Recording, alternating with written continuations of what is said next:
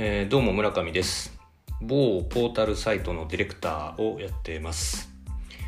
ブログも書いてるんですが、うん、うまくこうニュアンスが表現できない時があって、まあ、それは自分の文章力不足なんですけどそれで、まあ、試しに音声コンテンツでも思っていることを発信してみようということで、えーポッドキャストやってみました。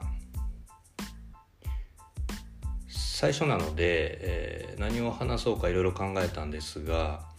えー初対面の方と何年ぶりかに会う人に、えーよく聞かれるのが、えーなんで、えーミニマリストになったの？これよく聞かれるんですね。あのーまあ日頃からブログでもツイッターでもミニマリスト的な発言が結構あるので、えーそういうことだと思うんですけどだから、えー今日はあ、まあ、自己紹介も兼ねて、えーなぜ僕がミニマリストになったかという話をしてみたいというふうに思います。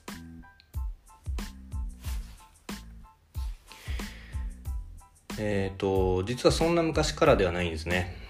うんむしろ10年ぐらい前まではあ逆うー真逆で物が多い、うんまあ、いわゆるマキシマリストっていうんですかね、えーだったんですね。えーまあ、オーディオとかゲームとかが好きだったので、えーとにかく電化製品が多かったですね。えーと 1K の、おまあ、狭いマンション8畳 1K のマンションだったんですけどに、えーでかいテレビを置いて、うん、2.1チャンネルのトールボイスピーカーを置いてました、うん、パソコンもタワー型のでっかい、えーやつを2台置いて、えーモニターも3枚とかつないであとはまあパソコン用のスピーカーっていうのもまた別であってそれもモニター用とかリスニング用とかで2組とかでっかいのを置いて、ました。モニターの両端に。それなんで、まあ、デスクもあのどんどん大きくなっていって、えー、と最後はあ横幅1 8 0センチ、ですかね。もうその8畳の部屋の端から端まで取るようなあ特大サイズで、えーやってましたと。まああと本棚もでかかったですね、えー本漫画もいっぱいありましたし本もあったしあと CD もう多分500枚以上ありました。ただまあコレクション癖みたいなのはなくて、うん、フィギュアとかそういうこう集める系っていうのをやらなかったですね。あくまでも実用的なものというか使わないものは持たないっていうのはこれは昔から変わってない部分ですね。でえっ、とまあそんな僕がミニマリストになったきっかけっていうのがえっ、と東日本大震災ですね、えー2011年の3月だからもう8年前か、えー僕は28歳でしたね。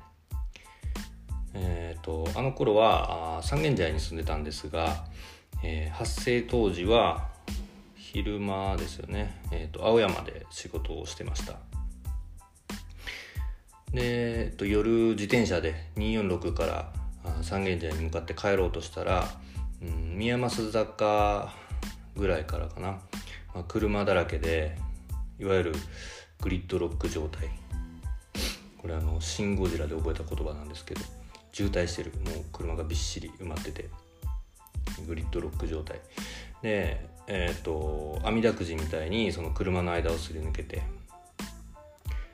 えー普段30分ちょいで帰れるんですけどその時は多分2時間ぐらいかかったかなと思います。2時間ぐらいかな。うん。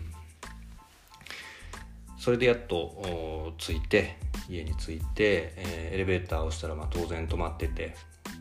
まあそりゃそうですよね。で7階に住んでたんで、うん、7階まで階段で上がってやっと着いた疲れたと思って部屋開けたら地獄でしたね。まあ物だらけでしたからとにかくぐちゃぐちゃになってました。床はもう足の踏み場なくて CD とか本とかで埋もれてたというか、まあ、CD の海になってましたね、うん、で、まあ、パソコンとかは壊れてなかったんですけど、うん、まあなんかあのデスクがずれたりとか、まあ、あの位置がずれたりとかなんかそういうのはありましたね。でえっと冷蔵庫の上に、え、電子レンジを乗せてたんですけどまあ見事にそれは落ちてましたね。えっ、と 1K のその K の部分にガシャッと落ちてて、まあ、壊れてました。うん。で、まあ、疲れてますけど仕事もして2時間自転車乗って帰ってきてますから疲れてましたけど、まあ、片付けないと、うん、まあ寝るとこもないぐらい、えー、ベッドの上まで物が散乱してましたから、えーと、まずぐちゃぐちゃの CD と本を棚に戻す本棚に戻すっていうのをやりましたね。あの僕几帳面なんでうんとアルファベット順に CD を並べてたんですけどあのアバはどこだエアロスミスはどこだっていう感じで、えー、一枚一枚、まあ、中身が飛び出してたりあのしてたんで、まあ、割れてたりもしましたよね、えー、ケースがね。でそういうのも片付けて片付けも2時間ぐらいかかったかな、うん、1時間で終わってなかったんです。2時間3時間かかってないぐらい。ちょっと覚えてないですけど、うん、とにかく片付けながら思ったんですよね。もうもうあかんと、これは処分しないともう物に振り回されるなと思いました。でまあスマホがあの普及し始めるうんし始めこれから普及していくかなぐらいの時期でしたね。iPhone でいうと確か4とか 4S とかぐらいの時期かなだったと思うんですけどまあみんな持ち始めたぐらいの頃でしたよね。で、まあ、これから何でも、まあ、スマホで片付く時代が来つつあると。から、まあ、大丈夫だろうと。あの漫画もねスマホで読めるだろうし本も読めるだろうし映画も多分もっと手軽に、まあ、当時はネットフリックスとか知らなかったですけどなかったのかな。ですけどあのそういう時代が来るだろうなと思ったんで、まあ、決心してそこからあの始まったという感じですね。ただまあ一気に捨てまくったわけではないですね、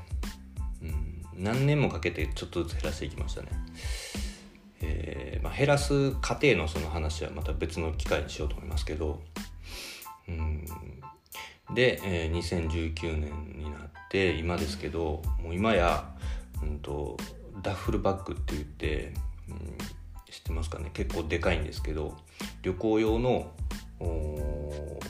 キャリーバッグって言ったらいいんですかね。あの車輪がついてて、えーと100リットルぐらい入る。むちゃくちゃ大きいやつがあるんですけど、まあ、それ一つとあとはまあ大きめのバックパックを今持ってるんですけど、まあ、その2つがあればほとんど自分の荷物は全部収まります。収まるようになりました。あのタンスとかももう全部捨てたんですね捨てたっていうかタンスじゃなくてカラーボックスっていいのかな透明のケースみたいなのに服を入れてましたけどまあマックスで12個ぐらい無印良品のカラーボックスがあってそこに服を入れてましたけどちょっとずつちょっとずつ減らしていってもう今ゼロになりましたね。ダッフルバッグの中に全部入れてます。えっ、ー、とまあ荷物が少ないっていうのは本当にいいです、この間もまあ台風ありましたけどこういう時は特にまあ威力を発揮するというか、まあ、安心感が違いますね。万が一避難しないといけないっていう時も自分の荷物荷造りに荷造りはすぐ終わるから、まあ、その分家族のこと手伝うこともできるし、まあ、仮にもしこれ全部失ってもも持ってるものの数が少ないので、えー、大体把握してるんですね。あのー、実はスプレッドシートでも管理してるんですけど何が何個あってっていう月に1回更新するようにしてますね、えー、下着が何枚あって、えー、シャツが何枚あってみたいなのは分かってます。なので、えー、元の状態に戻すのもそんなに苦労しないと思います。でまあこれからの時代はそういうフットワークの軽さとか、まあ、移動することへの抵抗のなさみたいなのがまあいろんなチャンスを手繰り寄せるような気がしてます。うんまあ、僕自身もその、まあ、物に執着しなくなってからの方があ豊かになりました、うんとまあ、経済的にも精神的にも。うんうん、こんな感じかな。というわけで、まあえー、自己紹介を兼ねて、えー、私村上のミニマリストになったいきさつをお話ししました。えーまあ、今後もちょこちょこやろうと思ってますので、えー、よければこれあるのかな？チャンネル登録みたいなのあるのかな？多分 Spotify とかで配信しようと思ってますけど、うん、ライブラリに入れるのかな？まあ、えー、わかんないです。何でもいいですけどまた聞いてください、えー、ではでは失礼します。